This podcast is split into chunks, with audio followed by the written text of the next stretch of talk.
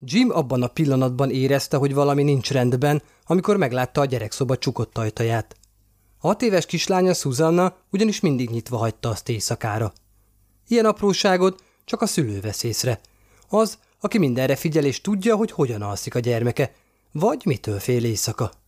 Kíváncsian, egy kicsit félve Jim kinyitotta Susanna ajtaját, és szembe találta magát a legrosszabbal, amivel egy szülő csak szembesülhet. A szoba üres volt, Susanna nem volt sehol. Pár pillanatba beletelt, mire Jim felfogta, amit lát. Susanna ablaka tárva nyitva, és a hideg téli levegő teljesen átjárta a gyerekszobát. Ahogy a szeme körbejárt, csak az üres ágyat és a nyitott ablakot látta. Nyoma sem volt annak, hogy valaki lett volna a szobában. Azaz valaki volt ott az éjjel, és magával vitte a kislányt. Majd nyom nélkül eltűnt az éjszakában.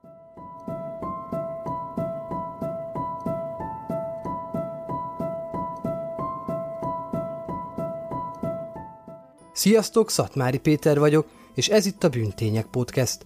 Egy tisztán valódi bűnesetekkel foglalkozó műsor magyarul. Minden epizódban egy olyan történetben mélyülök el, ami az emberi őrület és kegyetlenség határait súrolja.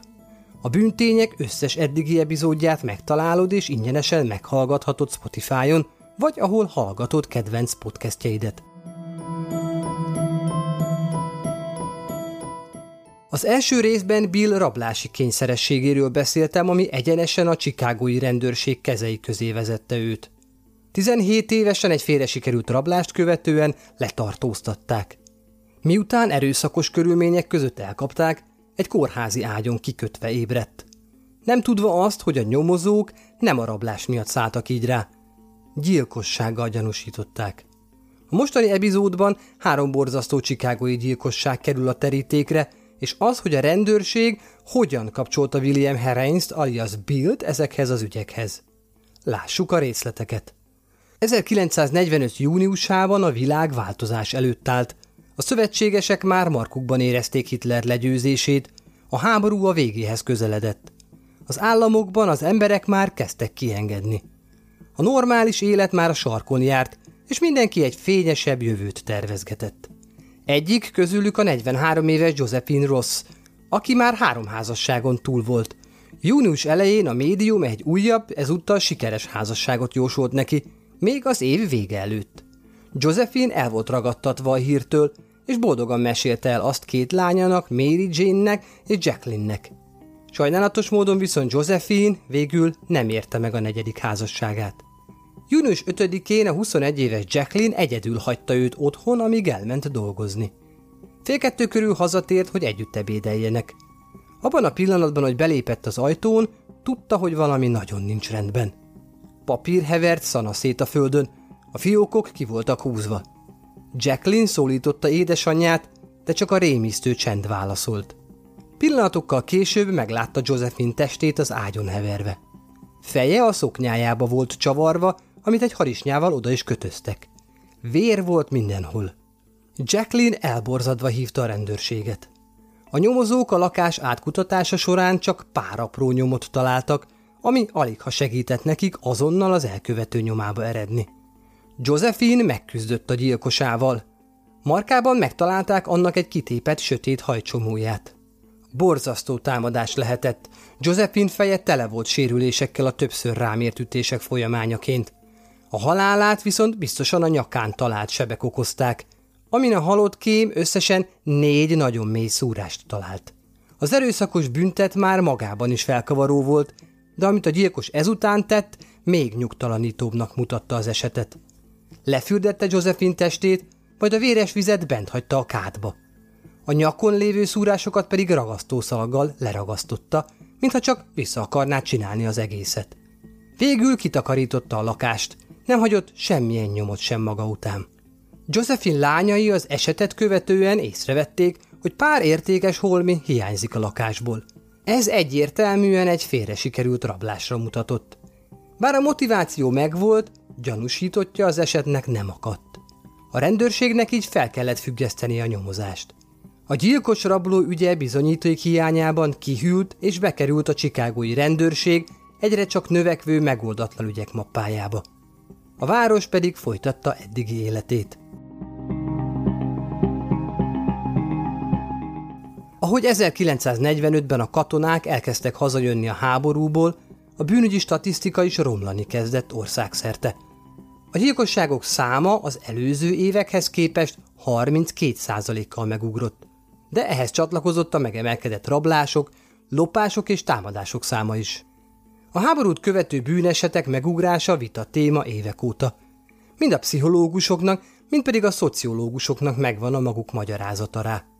Az utóbbiak szerint egyszerűen a bűntények jelentős részét fiatal férfiak követik el, akik nagy része a háború idején elhagyja az országot.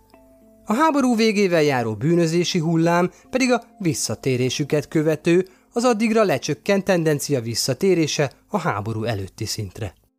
A pszichológusok szerint jelentős szerepe van a romló bűnözési statisztikában az úgynevezett PTSD-nek, azaz poszttraumás stressznek. A PTSD önmagában nem tesz valakit bűnözővé, de például szerhasználattal, függőségekkel párosítva már nagyon jó táptalaja neki. A második világháborút követően ez a szer az alkohol volt. Annak fogyasztása a háborút megelőző szinthez képest jócskán megemelkedett. Ez leginkább annak volt köszönhető, hogy a 20-as években tiltva volt, a világválságot követően pedig luxus terméknek számított az alkohol. 45 után viszont elérhető és olcsó volt. Valamint kézenfekvő megoldás jelentett a háborús veteránoknak, hogy lelkisebeiket ápolják vele. Ha mindezeket figyelembe vesszük, akkor az emelkedő bűnözési ráta nem is annyira meglepő. Chicagót egyébként is a 20-as, 30-as évek óta a bűnözés fellegváraként emlegették, és ezzel együtt a bűnügyi újságírás is virágzott a városban. A háborús hírek hiányában az újságok valami újat kerestek, hogy fenntartsák olvasóik figyelmét. A bűntények jól eladták az újságokat, mint ahogy a csikágói rendőrség ügymegoldó képtelensége is. Josephine Ross gyilkossága nagy hír volt, de még így sem ért fel ahhoz a horrorhoz és média felhajtáshoz, ami Francis Brown esetét követte. A 33 éves Francis Brown maga is szolgált a háborúban. Csodaszép volt, és mind a barátai, mind pedig a munkatársai szerették. 1945. decemberében egy lakótársával kettesben élt a Pine Grove bérházban. December 10-én a lakótárs vacsorázni indult, és egész estére magára hagyta Francis-t. Akinek mesztelen holtestét a reggel érkező takarítő találta meg a fürdőkádban fekve. Nyaka köré a pizsamáját tekerte az elkövető, fejét pedig egy törölközővel takarta le. Úgy tűnt Josephine Rosshoz hasonlóan, a tettes itt sem tudta elviselni az áldozata arcának látványát. A kiérkező rendőrök egyből észrevették a párhuzamot a két gyilkosság közt. A gyilkos igyekezett megtisztítani a testet, és az arcát is letakarta, viszont a véres ágyával nem foglalkozott. És mint előzőleg, itt is feltakarított maga után, eltüntetve minden új lenyomatot. Egyet kivéve, egy véres nyomot a fürdő ajtógombján. Bár Francis-t is nyakon szúrták, halálát fejlővés okozta. Úgy tűnt a gyilkos egyetlen szándéka a gyilkolás és a pusztítás volt. Bár a lakás fel volt forgatva, semmi érték nem tűnt el, sőt, jól látható helyen hagyott ott egy drága karórát az elkövető. Ha az el nem lopott órával direkt üzen, akkor az elég kifinomult volt a helyszínen talált másik üzenethez képest. A falra Francis rúzsával azt írta. Az Isten szerelmére kapjanak el, mielőtt tovább gyilkolnék. Nem tudok magamon uralkodni. Ez a hátborzongató részlet tökéletes csemege volt a sajtó számára. A közösség válaszokra várt, és bár a rendőrség valamennyit mozdult előre a nyomozásban, a véres új lenyomatra egyelőre nem találtak azonosságot. Legközelebb az éjszakai portás leírása vitte őket az elkövetőhöz, aki egy harmincas, alacsony, ideges férfit látott átvágni a gyilkosság időpontjában az előcsarnokon. Ilyen kevés információval a zsebükben a rendőrök, azon kívül, hogy a két esetet összekapcsolták, csak várni tudtak. Arra, hogy a gyilkos újra lecsapjon. Csikágóban az emberek eddigre már félni kezdtek, és 1946. január 6-án a biztonságérzetük utolsó morzsája is eltűnt. Azon a reggelen Jean Degnan lánya hálószobájához ment, hogy felébressze időben az iskola kezdés előtt. A hat éves Susan általában résnyire nyitott ajtó mellett aludt. Jim az ajtót csukva találta. Emlékezett rá, hogy nyitva hagyta az ajtót, amikor utoljára ránézett a lányára évfél körül. Nem volt felkészülve arra, amit a szobában talált, azaz nem talált, amikor belépett. Susan ugyanis eltűnt. A kis szoba gyors átnézése után egyértelmű lett, hogy lánya nem csak bujkál, hogy megviccelje apját. Ablaka tárva nyitva állt, beengedve a csípős téli hideget a szobába. Jim azonnal hívta a rendőrséget.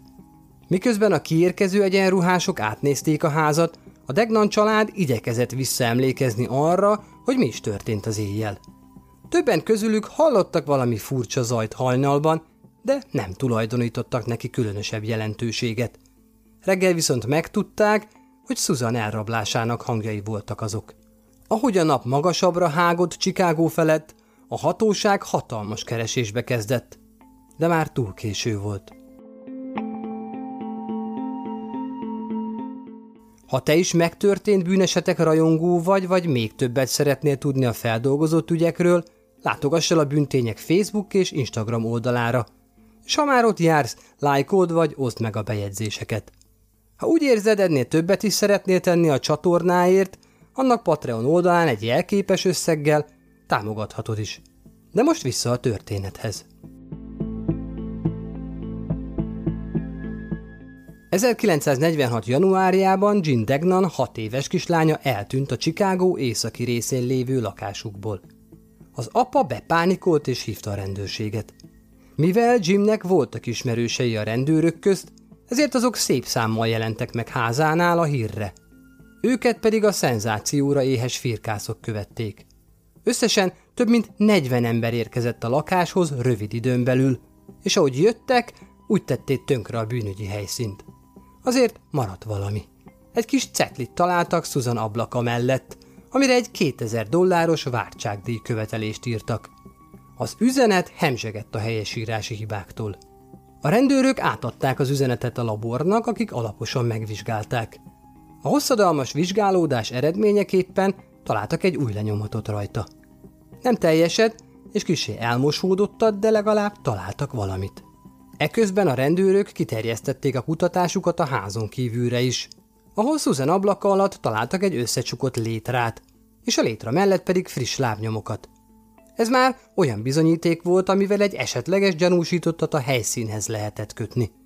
Bár a létra igencsak jó bizonyítéknak tűnt, aznap esett, ami a nyomokat lemosta róla. Plusz a falon sem találtak arra utoló jelet, hogy hol támasztották azt neki. Susan ablakán sem volt nyoma annak, hogy valaki vizes, saras cipővel mászott volna át rajta. Susan ráadásul a korához képest nagynak számított, vagy 30 kilogrammot nyomott, amit igencsak nehézkes egy létrán észrevétlenül lecipelni. A nyomozók legnagyobb frusztrációjára ebben az ügyben is hamar utcába kerültek. Az elsődleges céljuk az volt, hogy megtalálják Szuzant. Ahogy az emberrablás híre elterjedt a városban, tippek kezdtek beérkezni a hatóságokhoz. Az egyik ilyen hívás ígéretesnek tűnt. A hívó azt tanácsolta a rendőröknek, hogy kutakodjanak a csatorna rendszerben. Komolyan vették, és olyan csatorna fedőket kezdtek el keresni, amit elmozgattak, vagy elmozgatás jele látszott rajta.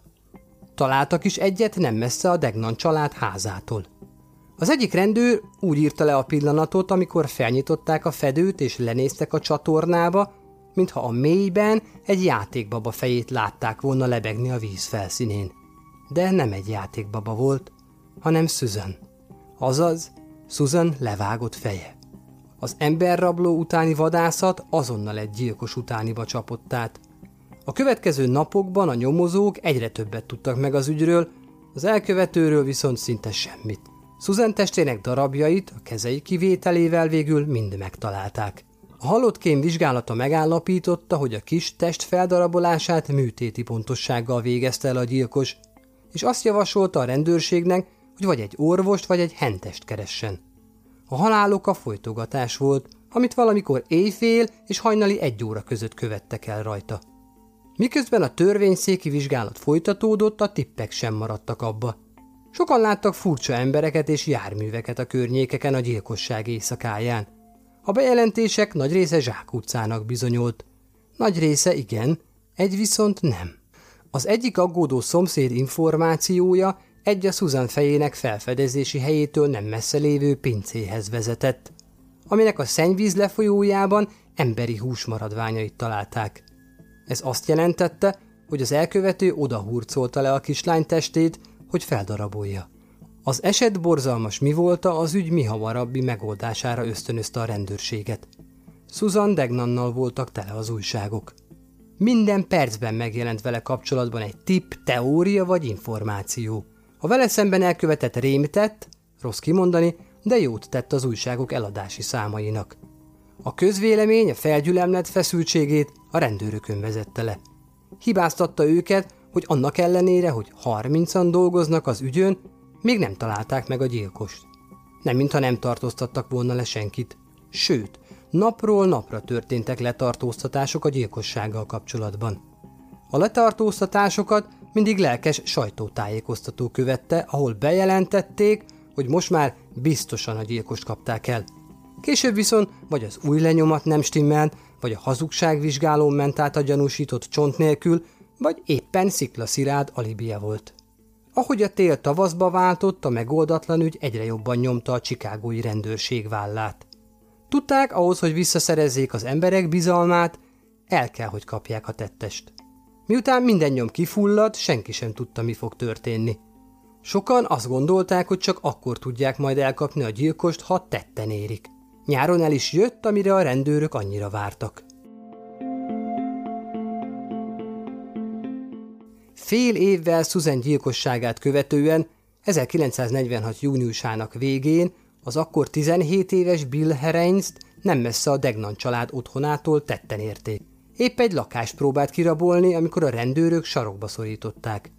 Attól függően, hogy kinek hiszünk, Bill vagy provokálta fegyverével a rendőröket, vagy azok lőttek rá. Mindegy is, végül a rendőrök felülkerekedtek a tinédzser fiún és csúnyán kiütötték. Miközben az a kórházban lábadozott, új lenyomatot vettek tőle, és összehasonlították azt a Degnan ügyben előkerült váltságdíj követelő papíron lévővel. Egyezett. Az nem tiszta, hogy a rendőrök miért kapcsolták össze Billt olyan gyorsan szüzen meggyilkolásával. Talán az üldözés közben tanúsított atletikus viselkedése, és az, hogy jól ismerte a környéket, keltette fel bennük a gyanút.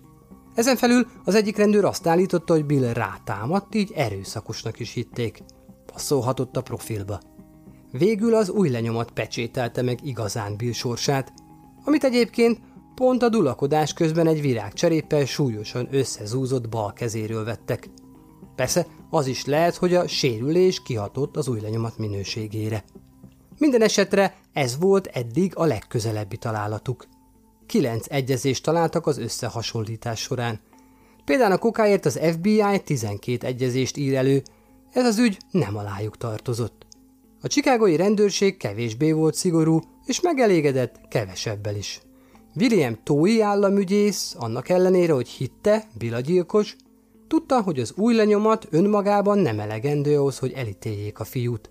Miközben igyekeztek beszerezni minden erre irányuló bizonyítékot, a sajtónak már késztényként tálalták, hogy elkapták a gyilkost, akinek az új lenyomata egyezik a gyilkosság helyszínén találtal. Tették mindezt jogerős ítélet nélkül, leginkább a saját maguk és a közvélemény megnyugtatására.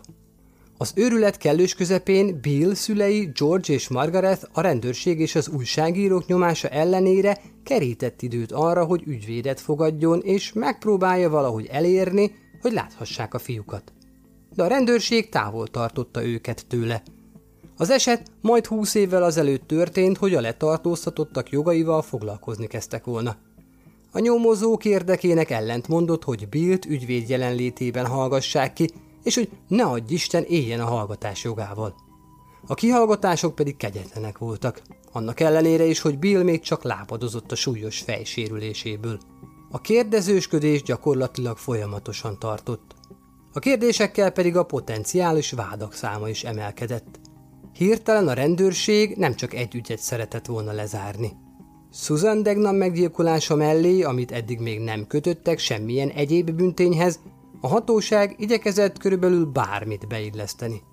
Úgy tűnt, hogy a sok eset közül, amivel kapcsolatban kikérdezték Billt, az Evelyn Peterson bántalmazási ügye volt az, amihez effektíve kapcsolni is tudták, saját bevallása szerint is jártott. de ennél rosszabb, hogy az új lenyomatát is ott hagyta Peterson falán.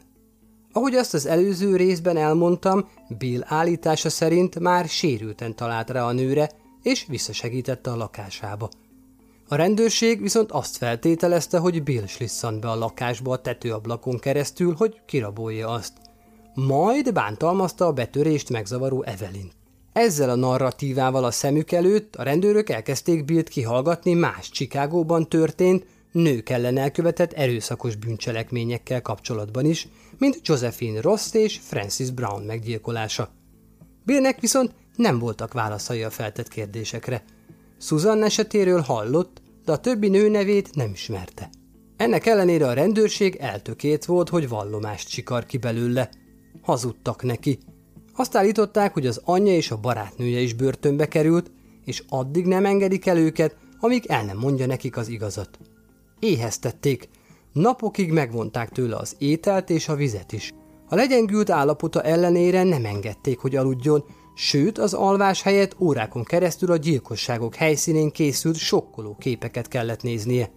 Részletesen elmesélték neki az eseteket, és felszólították, hogy vallja be azokat. Miután ezek az eszközök nem váltak be, a kihallgatók fizikai kényszerhez folyamodtak.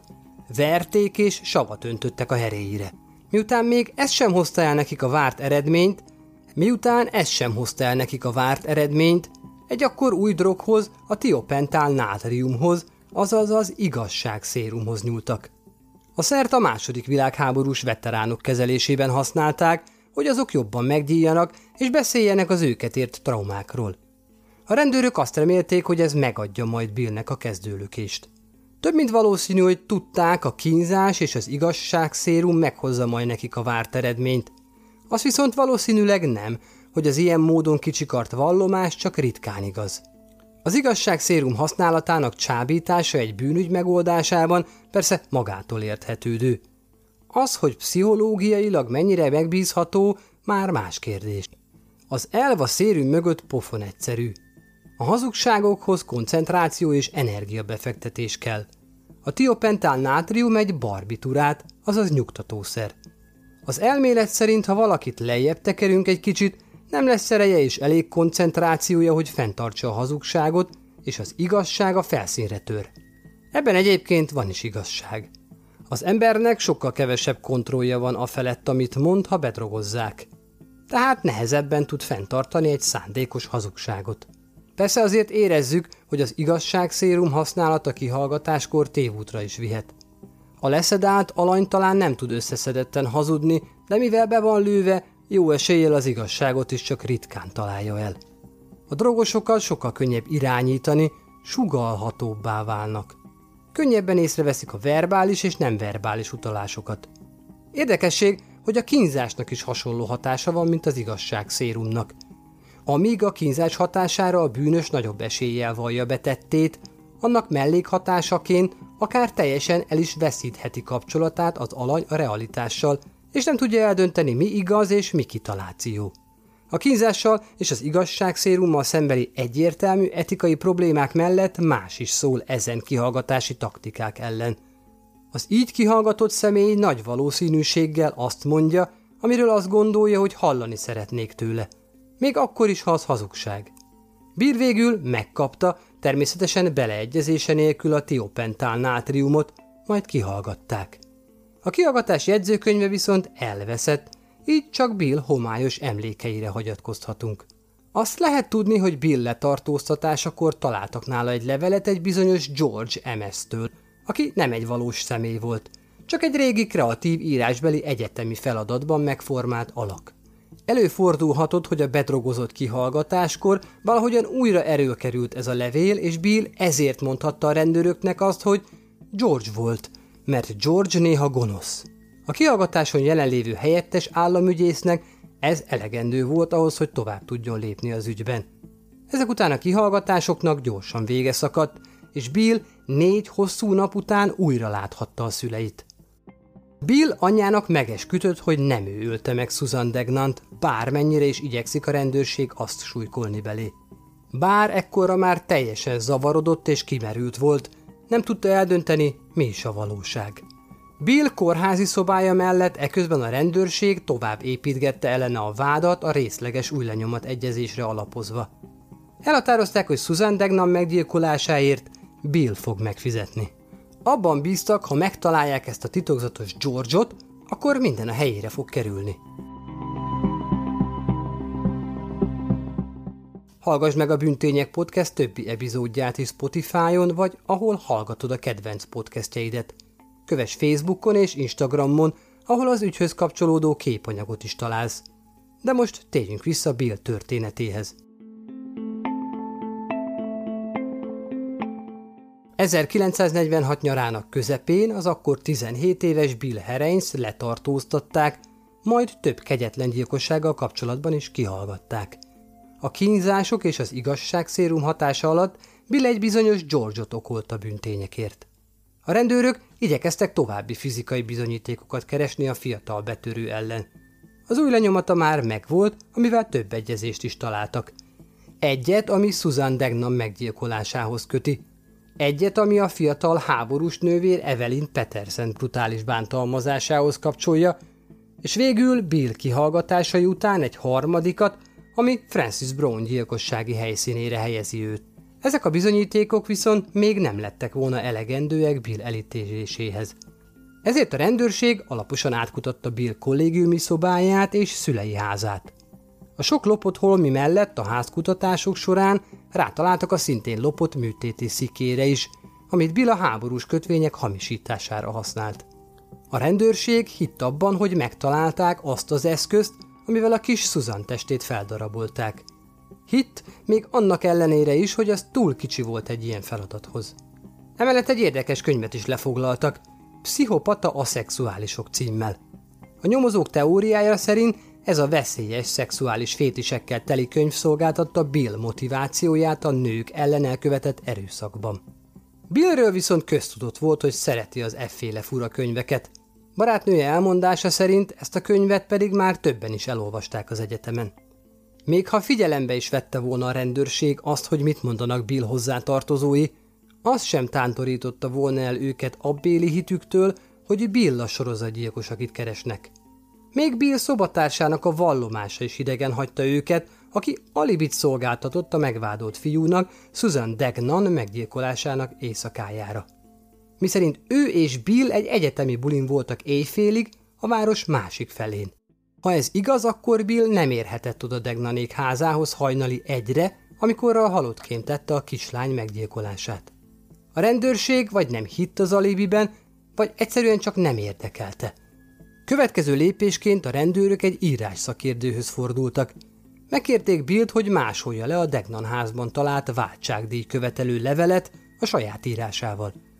Itt érdemes megjegyezni, hogy ezt az üzenetet az újságok lehozták, bárki láthatta ezt megelőzően. Viszont igencsak érdekes eredményként Bill másolás közben egy olyan szót írt le helytelenül, amit az elkövető is.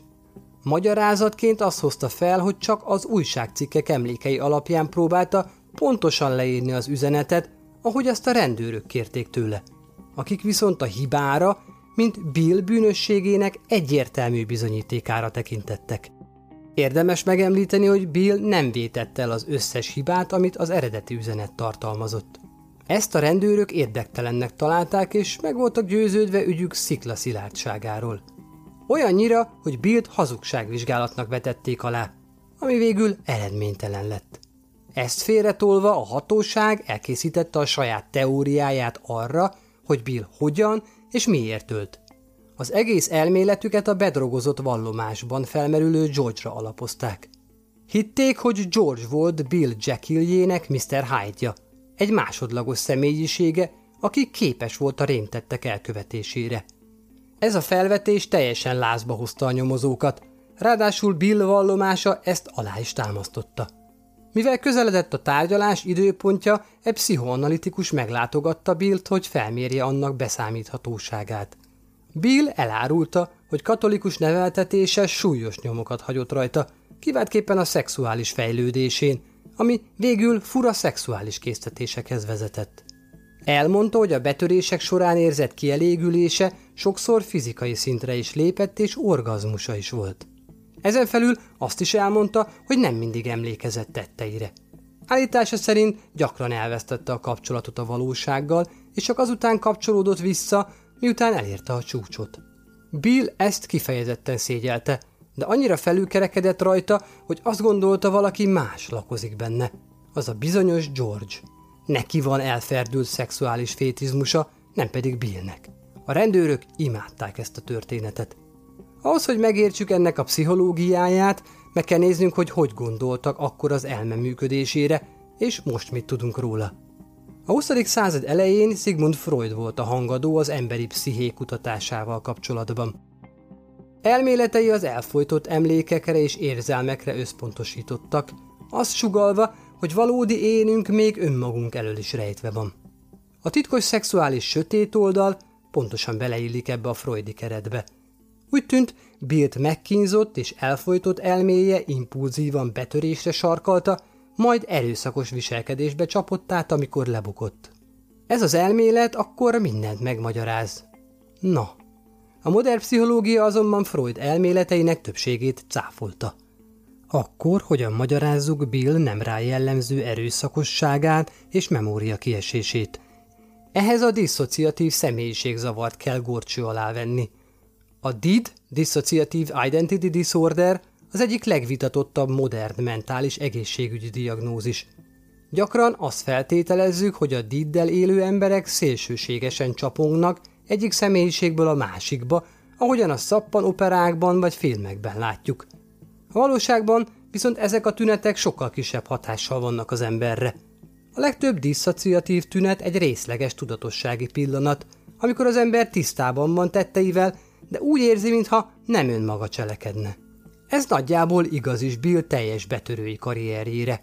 Nem arról van szó, hogy teljesen megosztott személyiség lett volna. Inkább az, hogy Bill szexuális és egyéb traumái olyan módon törtek a felszínre, hogy azzal már nem tudott azonosulni, és egyszerűen úgy érezte, hogy nem önmaga. A hirtelen és éles váltások pedig okozhattak nála amnéziát. Ha Bill bűnös, akkor az emberi psziché egyik legsötétebb és legfélelmetesebb oldalát képviseli. Az a gondolat, hogy egy 17 éves fiú annyira zavart legyen, hogy erőszakkal megöljön, majd feldaraboljon egy kislányt, hátborzongató. Ahogy azt az első részben említettem, Billt mélyen érintette családja anyagi szűkölködése. Valahogy soha nem érezte úgy, hogy irányítani tudná tetteit. Ez végül évekig tartó betörési hullámhoz vezetett. Bill, a gyilkos egyszerűen ugyanazon impulzusok erőszakosabb megnyilvánulása – vagyis csak akkor, ha ez mindig az. Amikor Billt végre kiengedték a kórházból, rájött, hogy micsoda bajba is keveredett igazából. A csikágói újságok folyamatosan tudósítottak róla.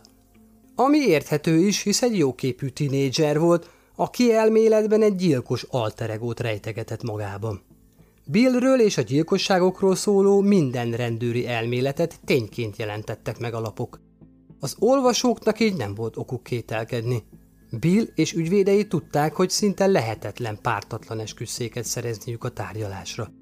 Bill negatív publicitásának koporsójába az utolsó szöget egy Chicago tribunáltal közölt cikk verte.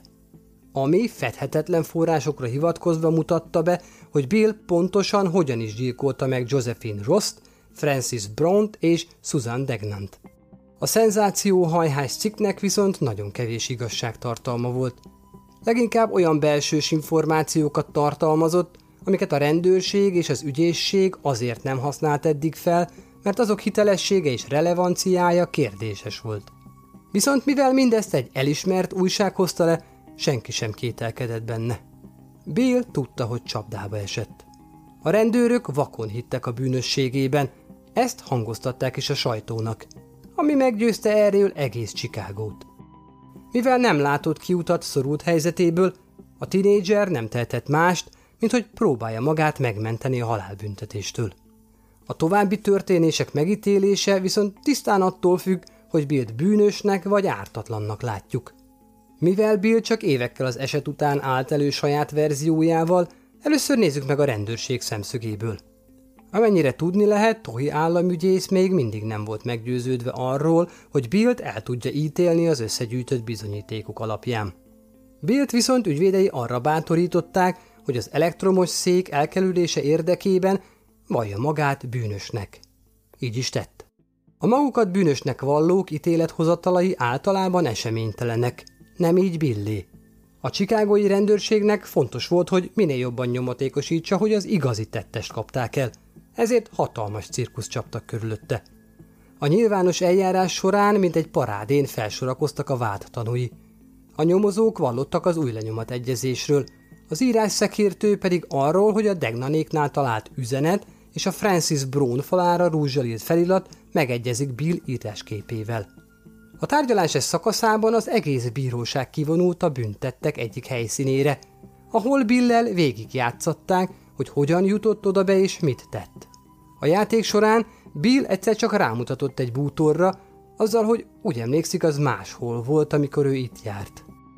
Sokkoló részlet volt ez attól, akit addigra már mindenki hidegvérű gyilkosként kezelt. A folyamat végén Billt a gyilkosságokért három egymást követő, életfogytig tartó, letöltendő szabadságvesztésre ítélték.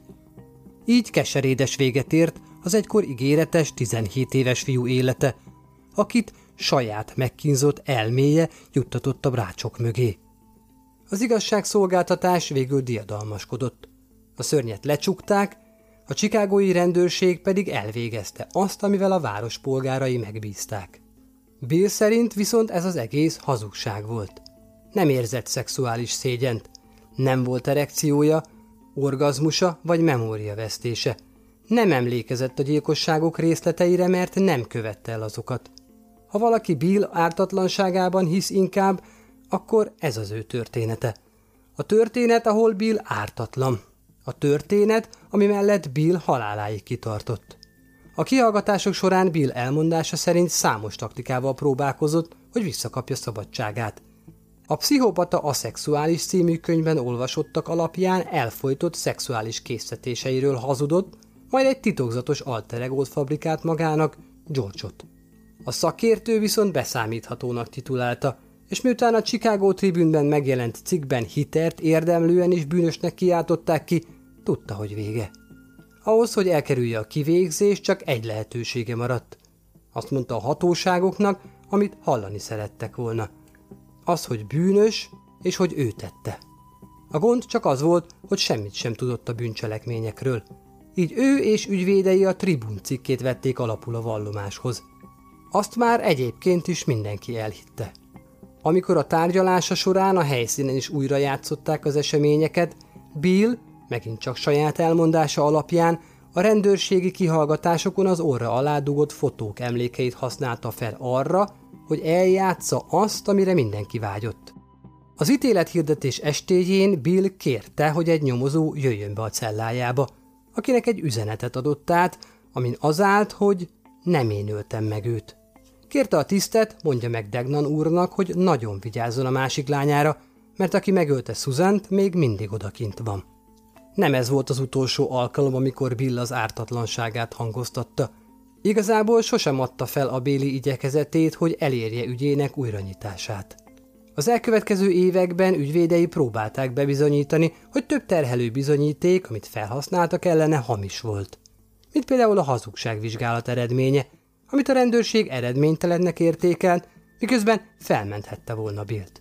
Az írás szakértőt is hiteltelennek találták – Más szakemberek által megvizsgálva a különböző helyen talált írásokat, azok nem egyeztek Bill írás képével.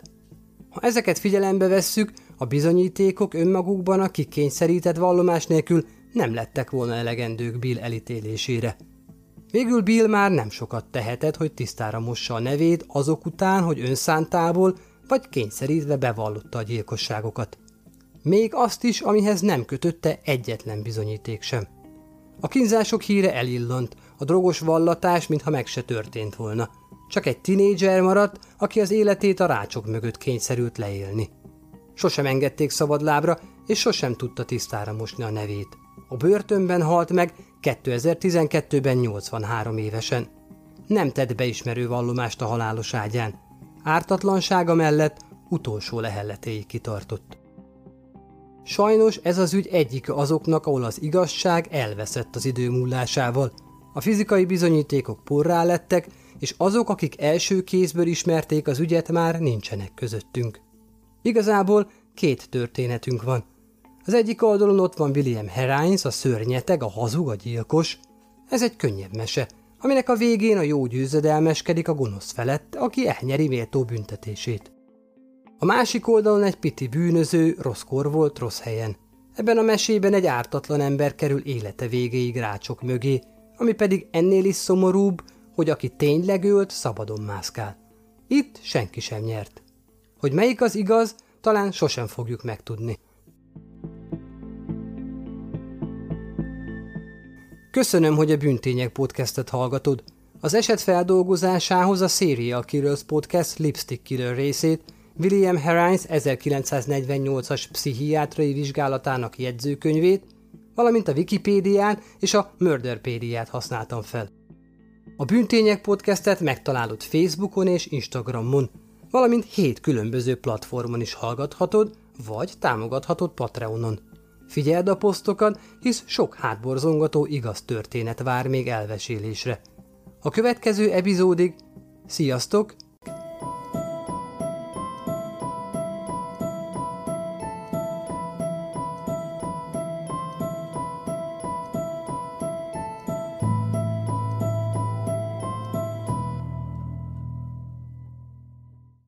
Ha más podcastekre is kíváncsi vagy, hallgassd meg a Béton műsor ajánlóját.